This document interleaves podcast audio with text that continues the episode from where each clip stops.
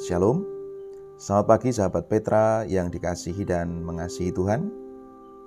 Sudahkah kita mengasihi orang lain hari ini?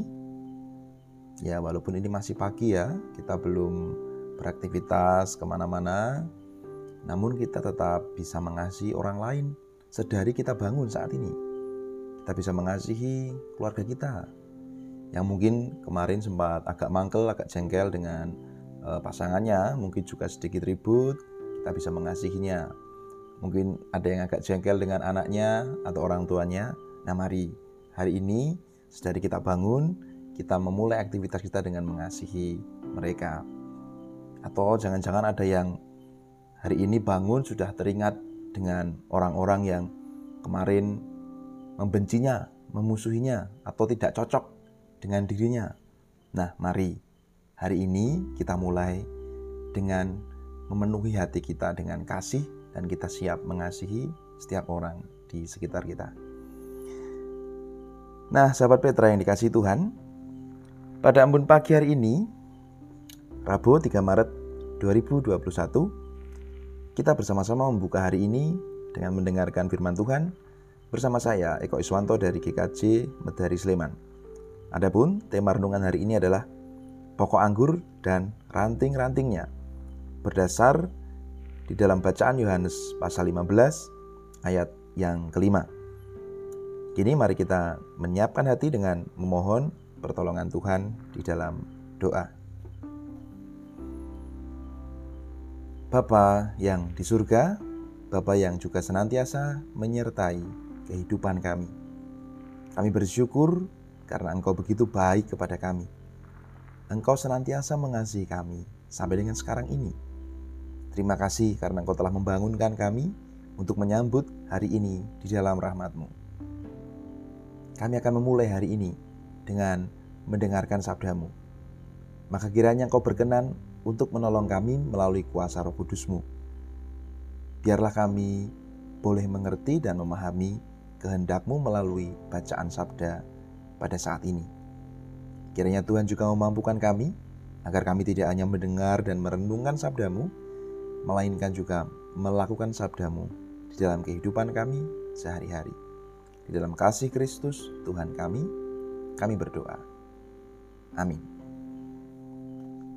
Sahabat Petra yang terkasih, mari kita mendengarkan bacaan kita pada hari ini, yang terambil dari Injil Yohanes pasal yang kelima belas, ayat yang kelima. Injil Yohanes pasal lima belas ayat yang kelima. Begini bunyi firman-Nya. Akulah pokok anggur dan kamulah ranting-rantingnya. Barang siapa tinggal di dalam Aku dan Aku di dalam dia, ia berbuah banyak. Sebab di luar Aku kamu tidak dapat berbuat apa-apa.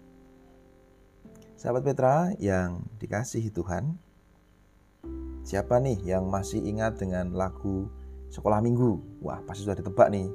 Temanya tentang pokok anggur dan ranting-rantingnya pasti juga seputar itu.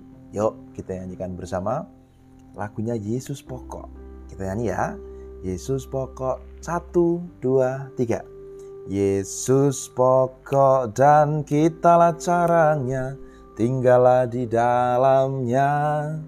Yesus pokok dan kitalah carangnya, tinggallah di dalamnya. Yesus pokok dan kitalah carangnya, tinggallah di dalamnya. Pastilah kau akan berbuah. Wah, mohon maaf, suaranya masih serak karena baru bangun tidur. Sahabat Petra yang dikasihi Tuhan, lagu tadi pasti sudah sangat kita kenal ya. Dan lagu itu secara jelas terinspirasi dari bacaan kita pada hari ini. Yesus adalah pokok anggur dan kita adalah ranting-rantingnya. Atau dalam lagu tadi disebut juga carang-carangnya, seperti itu. Nah, firman ini sudah sangat populer bagi kita. Namun saya ingin mencoba mengajak kita untuk uh, ya Semoga sih bisa memperdalamnya ya. Begini, kalau tadi dikatakan bahwa Yesus adalah pokok anggur, Yesus adalah pokok anggur dan kita adalah carang-carang atau ranting-rantingnya. Kita diminta tinggal di dalam Yesus, supaya Yesus tinggal di dalam kita, sehingga kita bisa berbuah. Karena di luar Yesus kita tidak dapat berbuat apa-apa. Artinya kita tidak dapat berbuah. Nah, saya pernah atau bahkan sering e, ngobrol dengan ya orang Kristen juga yang mengatakan bahwa apa sih buah yang diharapkan oleh Yesus sebagai pokok anggur itu supaya kita hasilkan?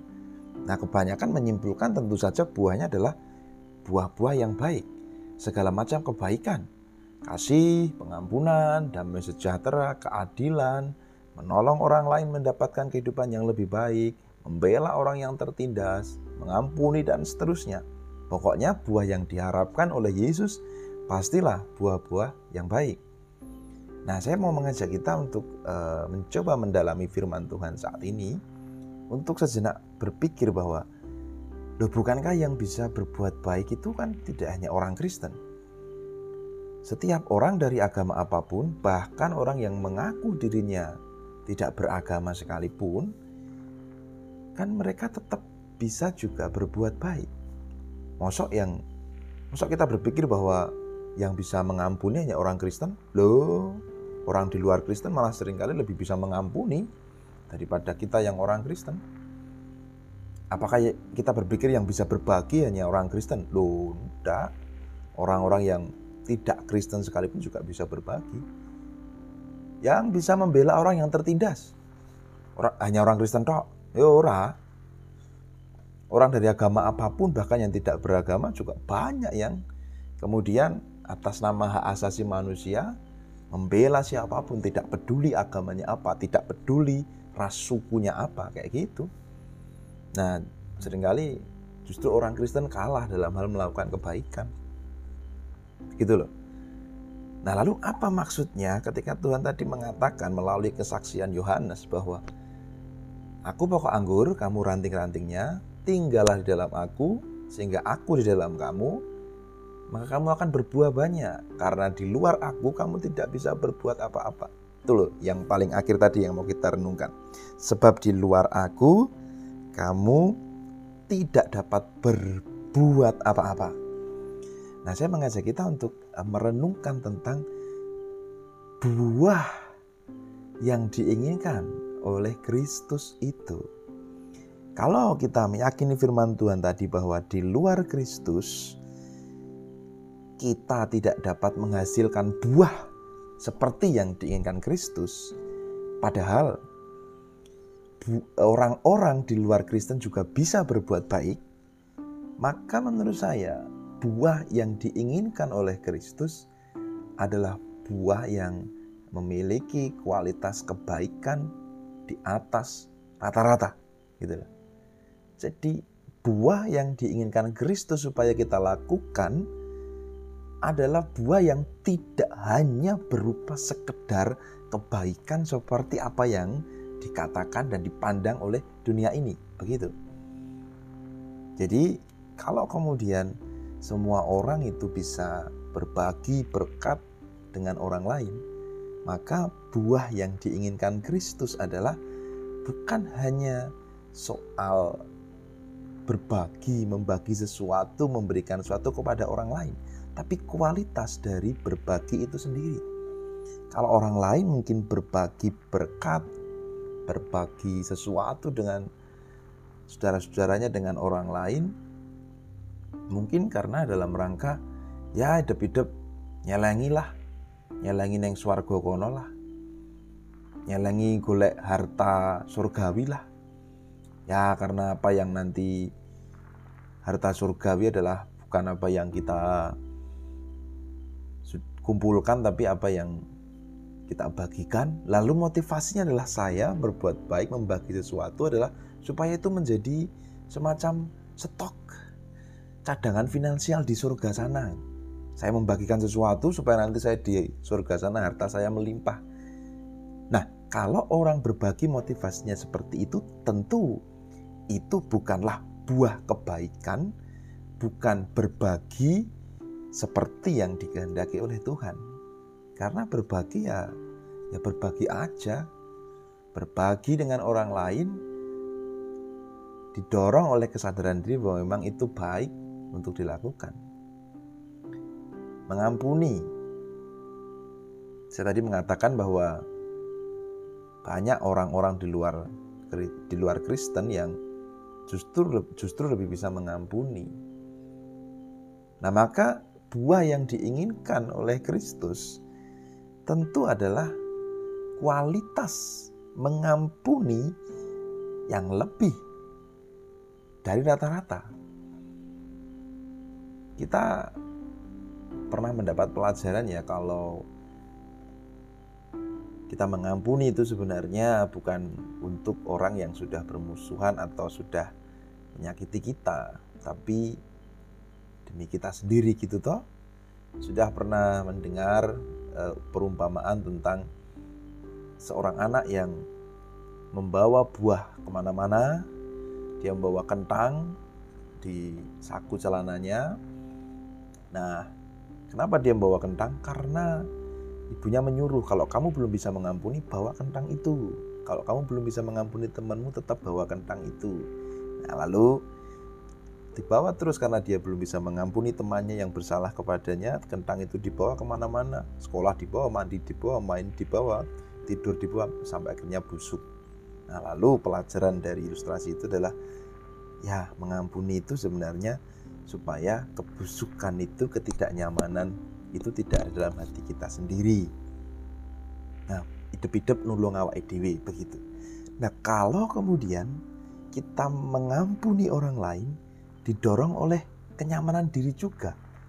Kita mengampuni orang lain semata-mata supaya saya tidak tersiksa, supaya semata-mata saya nyaman, supaya semata-mata saya tidak dihantui, diganggu oleh rasa benci itu. Itu kan pada dasarnya keegoisan kita juga. Jadi kita mikir awake dhewe, mikir kenyamanan kita sendiri sebenarnya.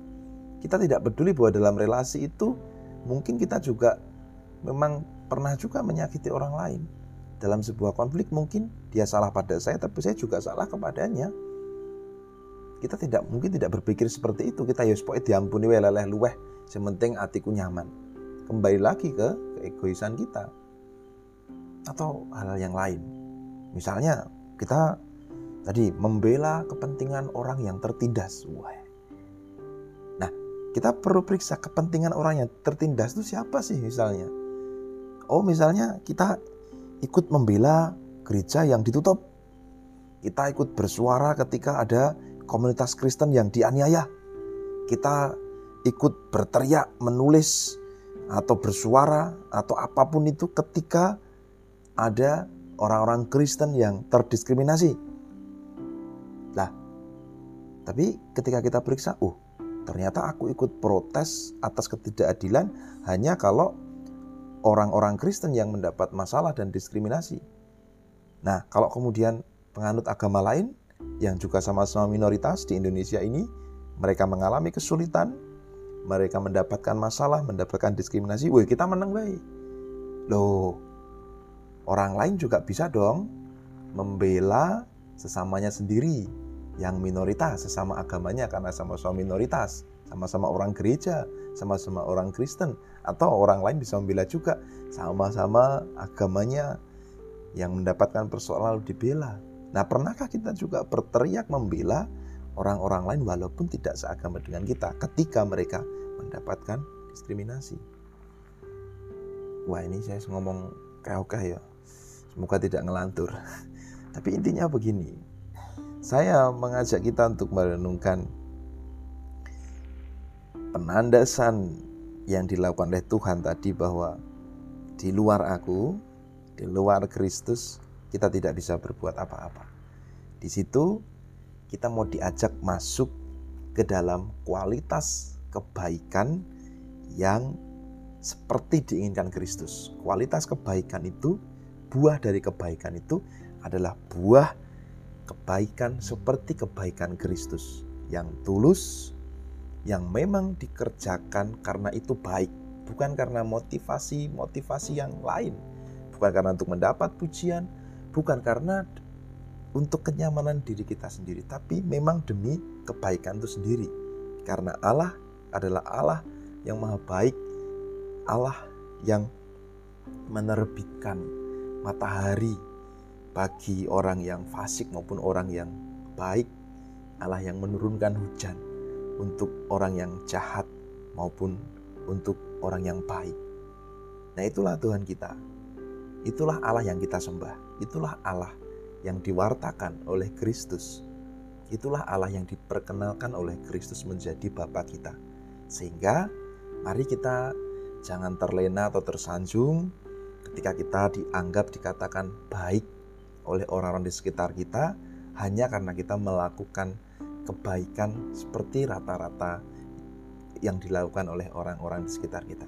Kualitas kebaikan kita haruslah kualitas kebaikan seperti yang dilakukan oleh Kristus, seperti yang dikehendaki oleh Kristus. Firman Tuhan tadi nyata, di luar Kristus, tanpa Kristus kita tidak bisa menghasilkan buah seperti yang dikehendaki Allah. Bagaimana di dalam teladan Kristus, dia yang dihina, diolok-olok, dia yang bahkan dibunuh, di tengah penderitaannya hampir mati, dia mengatakan, dia berdoa kepada Tuhan, ya Bapa, ampunilah mereka sebab mereka tidak mengerti apa yang mereka lakukan. Kualitas kebaikan macam apa? Kualitas kebaikan seperti apa yang ditunjukkan Kristus itu? Tanpa Dia, tanpa Kristus, kita tidak akan bisa menirunya, menghasilkan buah seperti yang diinginkannya, seperti yang diteladankannya. Sahabat Petra yang dikasihi oleh Tuhan Yesus Kristus, mari kita berjuang supaya kita bisa menghasilkan buah-buah seperti yang diinginkan Kristus, karena Dia adalah pokok anggur dan kita adalah ranting-rantingnya.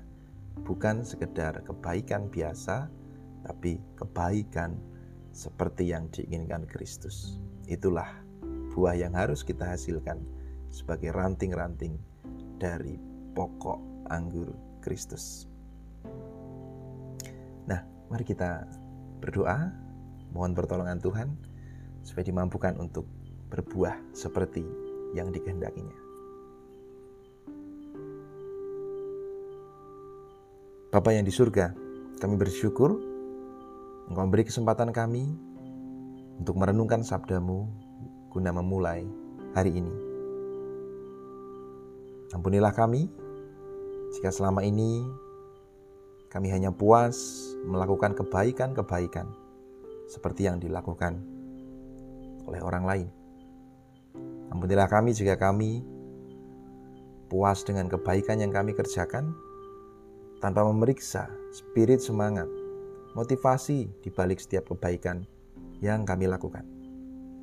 Terima kasih Engkau telah mengingatkan kami melalui firman-Mu agar kami menghasilkan buah seperti yang Kau kehendaki, sebagaimana diteladankan Kristus sebagai pokok anggur di mana kami sebagai ranting-rantingnya bergantung kepadanya. Mampukan kami menghasilkan kebaikan-kebaikan seperti yang Kau kehendaki, sebagaimana diteladankan dalam Kristus. Bimbinglah kami senantiasa dengan kuasa Roh Kudus-Mu agar kami sungguh menghasilkan buah seperti yang Kau kehendaki. Dalam nama Tuhan kami Yesus Kristus, pokok anggur yang sejati, kami berdoa. Amin.